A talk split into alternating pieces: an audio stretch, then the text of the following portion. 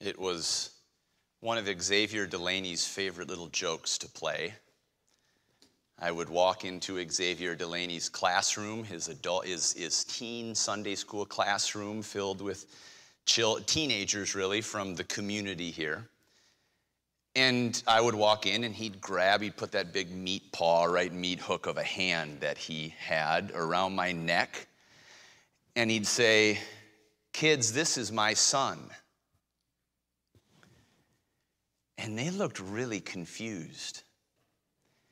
Because for those of you who knew Xavier Delaney as a 50, you know, black man in his 50s with family originally from the South, and I as a lily white kid from the suburbs, and he'd grab me and say, This is my son. And they'd look at him like, Have you finally gone mad? Have you finally and fully gone mad? And he would just laugh at their confusion and explain what it was. And I'd say, Yup, this is my black dad. He was my black dad, I, I would still say to this day. What does it mean? How could Xavier Delaney identify me as his son and I as I as his son and he as my dad when we shared so little together? You remember Xavier when he'd get up here and preach, what did he love to say? This is a family. This is a family. And I look around and I say the same thing to you today. This is a family, even though we look so different.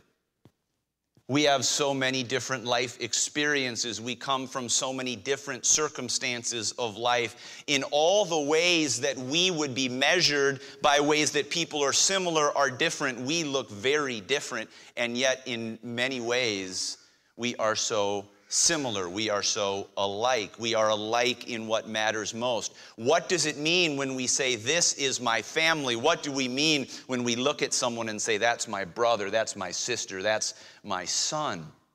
Well, Jesus is getting to that question in Mark chapter 3 and verses 31 through 35. We're here as we continue going through the book of Mark together, and Jesus is being interrupted he is teaching in a house, and outside are his mother, Mary, and his brothers. And they ask someone to go get Jesus because they want to speak to him. And so you can just imagine the buzz goes through the room as someone comes into the room and they're crowded around Jesus and they say, Jesus, your mom and your brothers are outside and they're looking for you. Now imagine the shock when Jesus looks at them with a straight face, completely unmoved, and says, Who's my mom? Wait, wait, we just said she's outside. He said, Who's my mom and who are my brothers?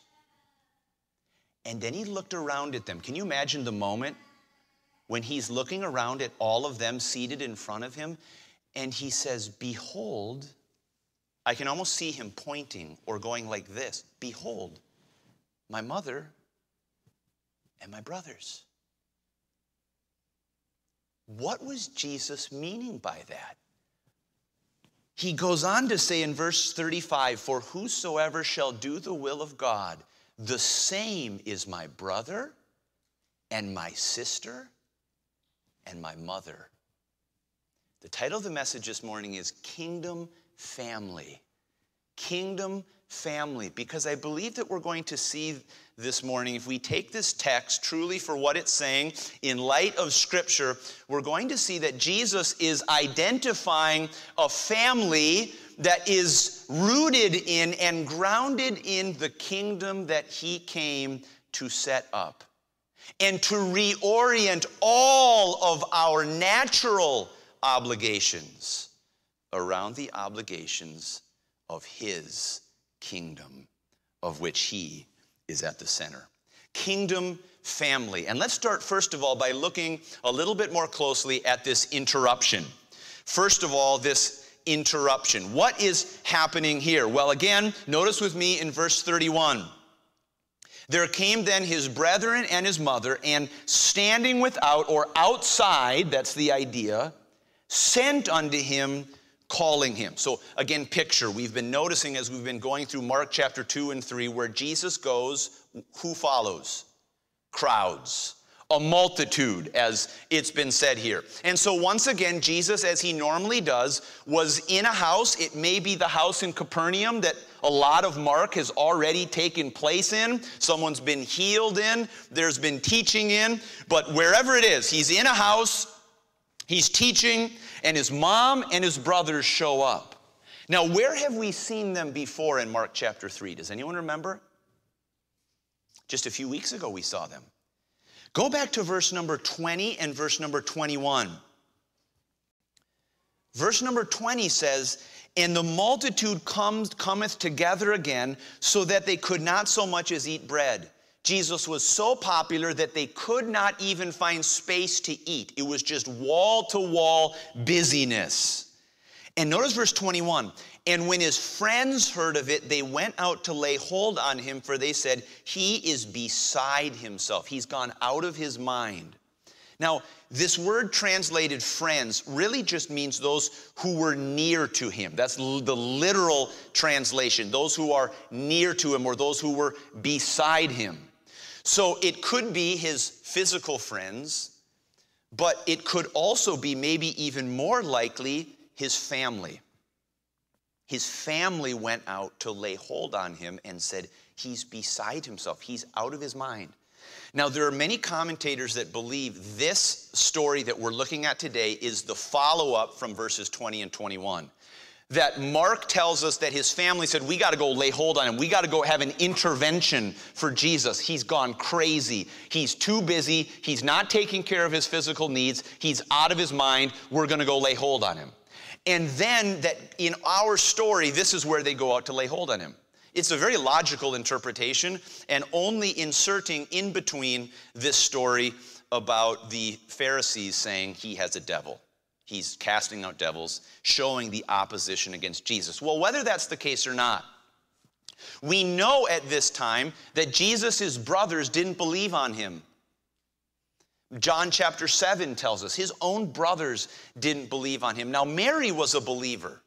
She was a believer. We know that from the testimony of Scripture. So, why would she have been going out to Jesus and saying, Jesus, come outside, I want to talk to you? Well, mothers, you know this. Wouldn't you be concerned if your child was so busy he couldn't even eat? Wouldn't you be concerned that maybe you're, maybe you're taking this a step too far, Jesus? Can, can we come out and talk about this? But whatever the source of the conversation, here, mom and brothers have made the trip outside this house and they're standing outside. Inside is a multitude gathered around Jesus. And notice what someone comes to him and says in verse number 32 And they said unto him, Behold, Thy mother and thy brethren, your brothers, are without or outside, and they're seeking for thee. They're, they're asking for you, they're calling for you. Now, what was the expectation? What was the expectation of all these people who, would, who were these people who were coming to Jesus and saying, Hey, Jesus, your family's outside? What did they expect that Jesus would do? Time out, folks. I got to go talk to my mom. I, have got to go deal with this family situation. They've made a long trip from Nazareth to come see me. I'll be right back. Let me go deal with this first. But Jesus didn't do that. In fact, he does the exact opposite of what everyone was expecting when they said, Hey, Jesus, your family's outside. They're looking for you. Notice first not just the interruption from his physical family, but notice secondly, an institution that he is going to identify. Notice what he says here in verse 33. And he answered them, the people that were coming and asking him, saying, Hey, your mom and brothers are outside. He said, Who is my mother or my brethren? Who is my family? Now, this must have been completely shocking now, if you spent any time around Jesus of Nazareth, you must have gotten used to shocking things that he said. He said some really shocking things. Like if you're being persecuted right now, get really excited, rejoice. Be happy. Well, that doesn't make any sense. Jesus says, unless you're willing to deny yourself and take up your cross, like your electric chair, like the lethal injection needle, and follow me, you can't be my disciple. I mean, people just would have been used to Jesus saying things that seemed to be crazy. But this one, who is my family? Jesus, we just identified your family. They're outside, they're waiting for you, they want to talk to you. And Jesus says, Who is my family? And he looked round, look at verse 34, and he looked round about on them which sat about him. So you can imagine his gaze scanning the room to those sitting right in front of him. And he says, Behold, my mother and my brethren. What is Jesus saying when he looks at them and says, Behold, these right here, you're my mother and you're my brothers? They said, No, those ones outside, they are your mother and brother, brothers. They're looking for you. Jesus says, You, behold, my mother and my brothers. I want to suggest to you that Jesus is identifying for the, his audience and for us a new spiritual reality. A spiritual reality in which, as he says, those who do the will of God become family in the deepest and most important sense, even more deep and more important than physical nuclear family. Those, he says, are my family. Now, when he says family, whose family is he talking about? Now, if you think about the way our families are structured, our families so often are structured or have been structured around a person or around often parents. This is even sometimes reflected in our name. My last name is Magnuson. It's because way back when in Scandinavian culture, your family was identified by your dad. There was a guy named Magnus, and all of his family was identified as son of Magnus. Magnus, son. John, son. You can just go, that's the way even our names have been interpreted. But we have this idea of a family that is rooted around a group of people. And what Jesus is saying is those who do the will of God are a part of whose family? God's family. That's what he's talking about.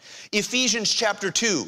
For through him, through Jesus, we both have access by one Spirit unto the Father. That's what he's saying. Through Jesus, we have access to the Father. And listen to what he says. Now, therefore, ye are no more strangers and foreigners, but fellow citizens with the saints and of the household of God. What's he saying? The family of God. When you have access by Jesus to one Father, you have one family. Whose family? God's family. Romans 8 says, For ye have not received the spirit of bondage again to fear, but ye have received the spirit of adoption. What's adoption? Entering into a family. You have been adopted into a family whereby, by this Spirit, we cry, Abba, Father. The idea is of, of daddy, it's a term of endearment. We are speaking to God as our Father in a comfortable, endearing term, like a young child looks at their father and says, Daddy, Daddy. That's the way we relate. We are part of God's family. Now, don't be confused about what Jesus says when he means when he says, if you do the will of God, those who do the will of God. Don't think of this as something we work our way into the family of God. And how do we know that? Because in John chapter 6, people came to Jesus and said, What work should we do that we might work the works of God? How do we get on God's side? How do we do the things that God wants us to do? And listen to what Jesus says in John 6 29. Jesus answered and said unto them, This is the work of God, that ye believe on him whom he has sent. What is the very first step to doing the will of God? Believing believing on the one whom he sent. And what Jesus is saying, there's this new spiritual reality in which everyone who comes uh, in Christ, by Christ, to the Father, is now in one family. And friends, this is true in all the ways we think of families. What does a family mean? What is at the core of a physical family? We share a common parent. And isn't that true? When we have access by Jesus Christ through the Spirit to one Father, if you and I have the same Father, what does that make us? Brothers, sisters, we share the same parent. You say, well, families also often, not exclusively, often share the same DNA. Yeah. What about us? That old hymn says, born of the Spirit with life from above into God's family divine. How do you enter the family? Because you get the same DNA. Because the Spirit indwells you, bringing the very life, the very DNA, if you will, of the Son of God to be born again into God's family. You have the same parent, you have the same DNA. You say, well, a family also has a similar direction, has a similar purpose. They're a unit that is moving together toward a common goal, and we have the same thing. Jesus says, whoever is rooted around the will of God, they're identifying, they're connecting with that will of God, the will of the Father. Those are my brothers and sisters and mother. It's the exact same. Well, then you say, well, what's the difference between my physical family and my spiritual family? It's this your natural family will be extinguished with your death, but your spiritual family won't. Remember when they came to Jesus and they tried to trick him about saying, in the resurrection, this woman who had seven different husbands, which of them is she going to be married to when she goes up to heaven? And Jesus says, You don't understand in heaven, they don't marry and they're not given in marriage. There's no marriage in heaven. Well, what's the foundation of the family? The parents? Be fruitful and multiply and fill the earth. Jesus says there's not going to be marriage in heaven. Why? Because we are going to be a part of the bride of Christ who is married to the husband, to the groom. There's only one marriage in heaven, and it's between Christ and his bride, his people, the church, his called out, redeemed ones. There can be no other family in heaven other than his family your family, as precious and as important and as valuable and as blessed as it is in this life, ends here. But us, our family, the family of God, is forever. It's how we have access to God the Father for eternity.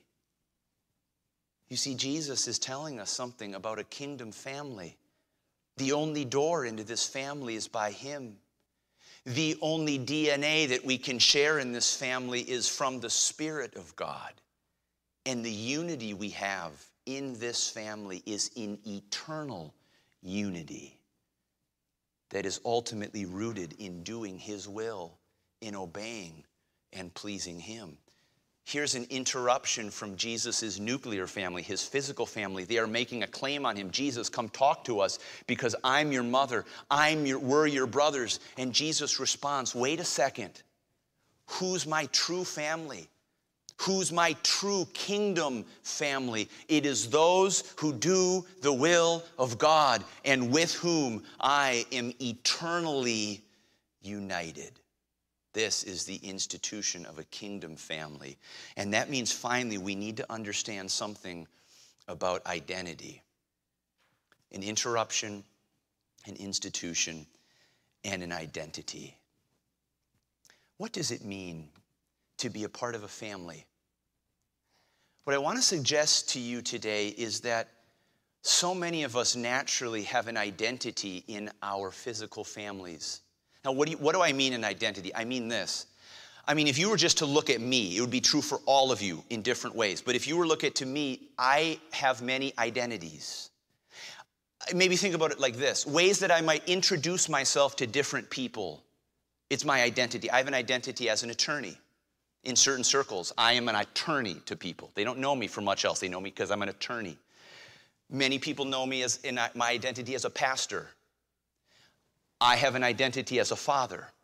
I have an identity as a husband. I have an identity as a Minnesota sports fan. I have an identity as a musician. I have an, in different ways, I have an identity that connects into people in certain ways, and you do too. You could just go through them and have the list. And the point is this we so easily identify ourselves according to our families. I knew this growing up. I would go out to listen to my dad speak at some conference. And do you know who I was? I wasn't Peter Magnuson. I was Roger Magnuson's son. And everywhere I went, I knew, wow, my dad's up there speaking. I better be on my best behavior. I am Roger Magnuson's son. Now, that's true for all of us. I have an identity as Roger and Betsy Magnuson's son. I have an identity as James Magnuson's brother or Sarah Van Sistine's brother. I have an identity as Lars's father, as Emma's father. I have an identity as Tabitha's husband. That's the one that reflects the best on me, by the way. She married you, you convinced her? She pleads temporary insanity. I would too. I would too. But an identity right? Tabitha's husband. Well, here's the point Jesus' family was coming and appealing to that identity. Jesus, we're your brothers and we're your mother, so come out and talk to us. And Jesus says, wait a second. No, no, no. You've got my identity wrong. Because while I'm sitting here teaching to these people, my primary identity is being a kingdom family member. You see, I am tempted to look at my identity as my last name, as a Magnuson. And Jesus says, No, Peter, your identity is not as a Magnuson. Your identity is as a Christ follower as a member of a kingdom family. And that is your identity.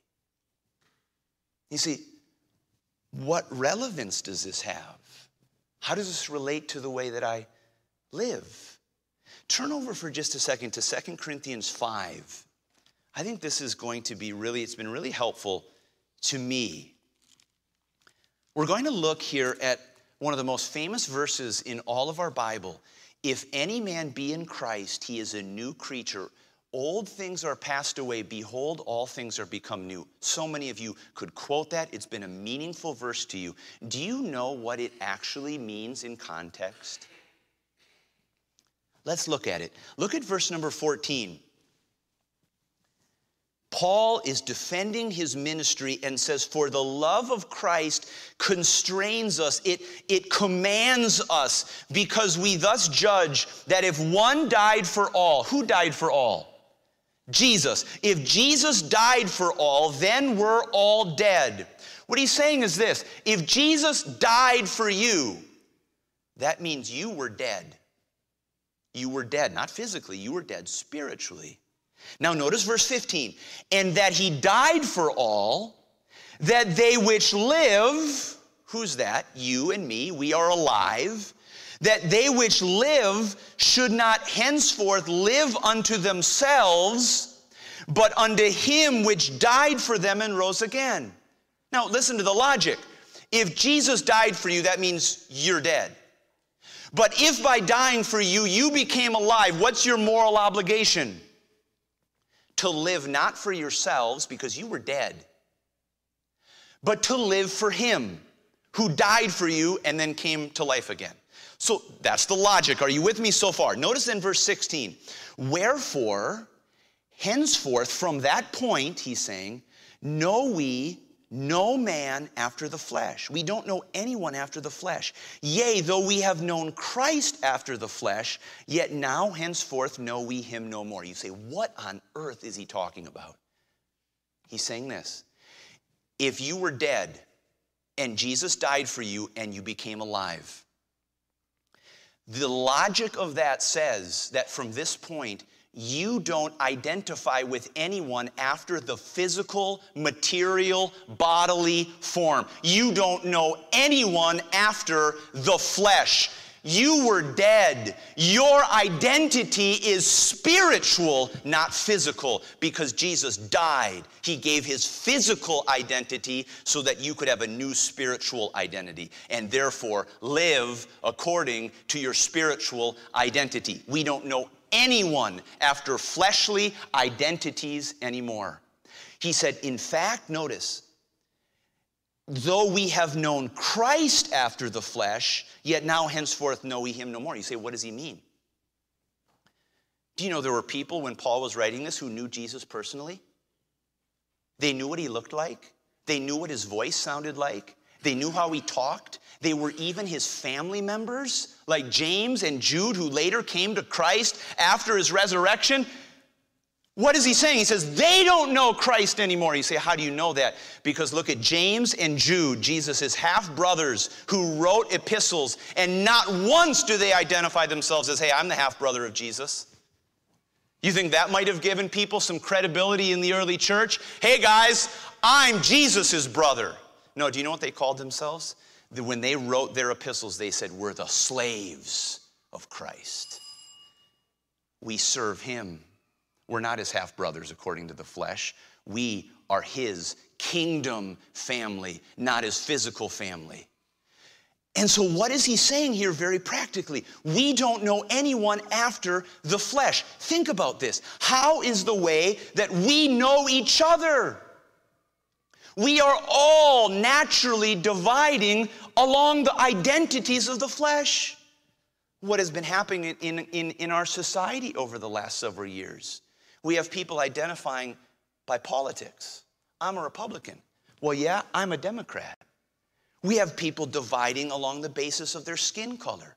I am this ethnicity. I am this one. I'm going to identify here. I'm going to identify with this group. I'm going to identify with this sports team. I'm going to identify with this career. And it's tearing us apart. Naturally, it is. Because we are identifying according to the flesh, to our physical characteristics. And Paul is saying that's not how we do it. Why? Notice what comes next. Verse 17, therefore. This is the logic. If any man be in Christ, he is a new creature. Old things are passed away. Behold, all things are become new. What is the context? You have all kinds of physical, fleshly, bodily identities, but that's not your identity. If you're in Christ, you are a new creation old things, your old identities, your physical, bodily, material identities are passed away, and all things are become new. Like what? Your family, your kingdom family, everything has become new. Friends, this church, by God's grace, isn't going to divide on identities. We're not going to divide on politics. We're not going to divide on race. We're not going to divide. We're not going to be set apart in ways by our particular identities that the world wants to place upon us because we have a kingdom family that transcends how the world knows each other. We say, we're new creatures, we're new creations. Are we going to listen to each other? Are we going to humbly learn from each other? Are we going to submit to one another? You bet. That's what we're going to do. But old things are passed away. Our old identities are passed away. Everything is become new because Christ died and rose again. That's who we are. That's what our identity is. Now, I want to be very clear. Does that mean that Jesus came to sever, to cut your natural family bonds? Did he come to destroy your natural family obligations? And the answer is no. In fact, we know this. In Mark chapter 7, we'll get here in a few chapters. Jesus harshly criticizes the Pharisees because they were evading the commandment of God to care for their earthly parents. They were using their tradition to get around God's command to provide for their elderly parents. And Jesus says, You're, you're rejecting the commandment of God by your tradition. Does Jesus say, Well, I've got a kingdom family, I don't need to take care of mom anymore? No. In fact, on the cross, when Jesus was at his greatest suffering, he looked at his disciple John and he says, Behold your mother. And he looked at his mom and says, Behold your son. He cared for his mother's physical needs even in his own death. Do not think for a moment that Jesus came so that we could evade our obligations to care for our physical nuclear family. In fact, Paul goes so far as to say in 1 Timothy 5 that if anyone doesn't care for those of his family, and he says particularly of his household, those living in your house, he said, if you don't care for them, you have denied the faith. The faith, our Christian faith says, care for your physical family, for your nuclear family. So don't think for a moment that's what Jesus is saying. He's not. But what is he saying? He is coming to reorient all of your obligations around himself and his kingdom. You say, What do you mean? Well, I mean what Paul means when he says, Husbands, love your wives. Why? Because Christ loved the church and gave himself for it. Wives, submit to your own husbands as unto the Lord. You say, what do you mean? I mean that our obligations to our physical family is not centrally because I share their last name. It's because I am in the kingdom and God's will, God's obligation is to care for them. I'm not finding my identity in my earthly family. I'm not finding my idolatry in my earthly family, but I am caring for them because God has told me to as a member of his kingdom. You see, it reorients everything around my relationship with God through Jesus Christ. You say, why is this so important? It's so important because so many Christians, some probably sitting here, have felt so deeply when they came to Jesus Christ, their family relationships ended. Now, for those of us who grew up in Christian families, that seems very difficult to fathom because we grew up and our parents were cheering for us to follow Jesus. Come on, when we followed Christ and were baptized, there was a celebration. But some of you are sitting here and you're saying, That wasn't me. When I came to Christ, I lost a mother. When I came to Christ, I lost a brother. And friends, that has been the dominant reality for much of the Christian church, people came to Jesus and they had to choose Jesus or mom, Jesus or brother. Now, do you see why it's so important that Jesus re centralized everything about our physical families in the kingdom? This is why he could say things like this a man's foes, a man's enemies shall be they of his own household. He that loves father or mother more than me is not worthy of me. And he that loves son or daughter more than me is not worthy of me. Do you re- let those words resonate inside you? Who do you love? Is your physical family bonds rooted in your last name? Or are they rooted in a love and devotion to Jesus Christ and Him alone? Jesus says in Luke 14, if any man come to me and hate not his father and mother and wife and children and brethren and sisters, yes, and his own life also, he cannot be my disciple. You said those are harsh words. And of course, Jesus didn't mean true hatred. He's talking about identity. If your identity is in anything but Jesus Christ, you cannot be his disciple because the kingdom life reorients everything around the king and around our devotion and loyalty to him and to everyone else who does the will of God. C.T. Studd, the great missionary, was a, know, a, a, British man. He was one of the star athletes of his day. He was an incredibly wealthy man. He was privileged going to one of the finest schools in England, and God called him to leave it all behind, give away virtually every last penny that he had, leave behind his athletic career, leave behind his privileged upbringing, and go to be a missionary. And the story that is, that is told of him is that his family deeply opposed him. His family tried to persuade him. It said that his brother said, If you go, you will break your mother's heart. You will break your mother's heart if you go. And it said that C.T. Studd that night was thinking on Psalm 2. He could not get Psalm 2 out of his mind, where God promises that I will give you the heathen for your inheritance and the uttermost parts of the earth for your possession. And C.T. Studd said, I must go. I must go. Why? Because he knew that doing the will of God in keeping with his kingdom family was his sole identity. It was what God had called him to do. Now, what does this mean for us? I want to suggest just a couple things for us. First of all, I hope this is a source of comfort for you a source of comfort. If you're here today and your family has left you behind, some of your most precious relationships have been severed or strained because of your commitment to Christ, listen to what Jesus is saying to you today. Notice what he said to those people.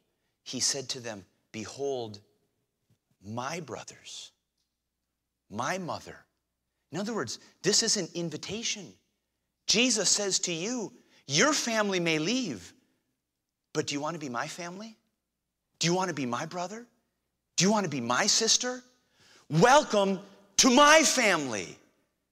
And the great comfort for those who have been abandoned by their own family for the cause of Christ is that they have a family in which Jesus is the eldest brother and his father is your father and my father. What a comfort. But secondly, it's a challenge.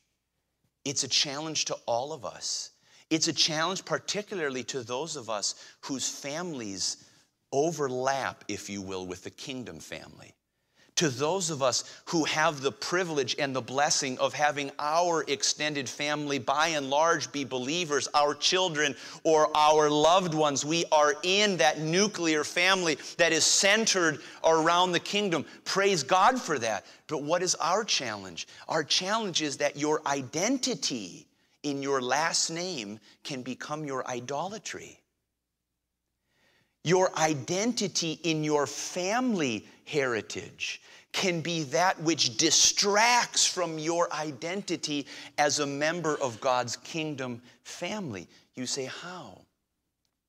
Because sometimes we can choose very unwittingly our love for them, even over our love for Jesus Christ. When the comfort, the very natural and good comfort we experience in our nuclear family becomes what draws us away from God's calling in terms of His kingdom and doing the will of God. Beware lest your identity become your idolatry.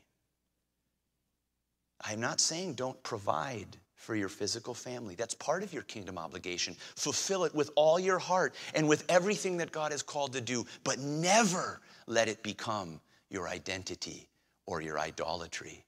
But there's one more challenge it's this if it's a comfort for those to leave behind their family for the cause of Christ, this place needs to become a family for them. It's one thing for those of us who have family here at Straight Gate Church to find our comfort in our family. But we need to recognize that there are people here at this church who have no such comfort. They have no such other source of identity. There is something necessary in the community of the family of God that they desperately need. I've told this story before, I'll tell it again. A pastor saw a man, a young man, saved out of a gang. And this young man was saved, he was baptized, he was just on fire for what God was doing in his life. And then one day he just kind of drifted away and stopped. And this pastor went to talk to him. And he said, What happened? What happened? And the young man said, You know, I guess I just made a mistake. He said, I thought this was going to be like the gang. I thought it was going to be like something every day. I didn't know it was just a Sunday thing. I didn't know it was just a Sunday thing. Do you know what everyone is looking for in this life? They're looking for identity and they're looking for community.